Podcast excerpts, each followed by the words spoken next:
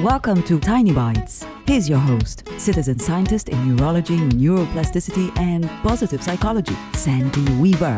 Are you dealing with a little BS at work? Yeah, that sounds about right because there is always BS at work. Even in the workplaces with the best team dynamics, friction will occur. Great leaders understand the need to refocus the negative energy. Great team members do too. If you're in the middle of a bit of workplace drama, try to mentally step back from the details. Try to focus on the shared mission and the things that you do like and admire about the other person or people involved. If you can't do that, try to ignore the drama and keep your head down, focused on what you need to get done. And if all you can do to make yourself feel better is to sing the theme song from the musical Annie in your head, do it. Heck, go ahead and make people laugh. Sing it out loud. I don't mean they're laughing at your singing. Maybe they'll even sing with you.